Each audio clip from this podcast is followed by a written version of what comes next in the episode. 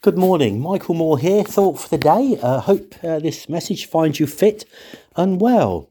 I'm going to talk about something that you don't often talk about, but uh, the last three or four days, when I get into bed at night, um, I felt my toenails catching the sheets a little bit, and I thought they need a bit of a trim up.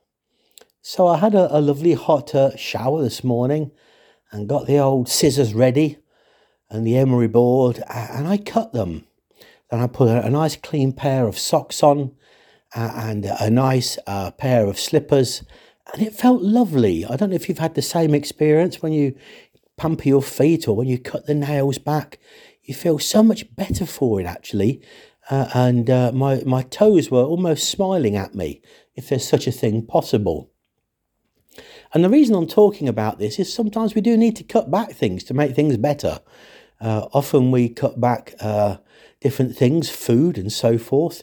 Uh, and uh, I think at this time of year, we need to start to be focused on Lent coming up too, and what we're going to be cutting back in there. Not chocolate, not uh, things like that that uh, will benefit us, you know, our weight and so on.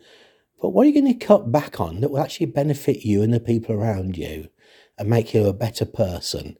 So I want you to think in the next few weeks, going up to Lent, what are you're going to give up. Don't just leave it to the last moment, but think about giving up the nastiness that we sometimes share with people, giving up uh, some of our time to help others, giving up some of our attitudes towards people around us, giving up some of our views, maybe even slightly racist. Uh, we don't mean them, maybe, but just to readdress what we do think and what we do say.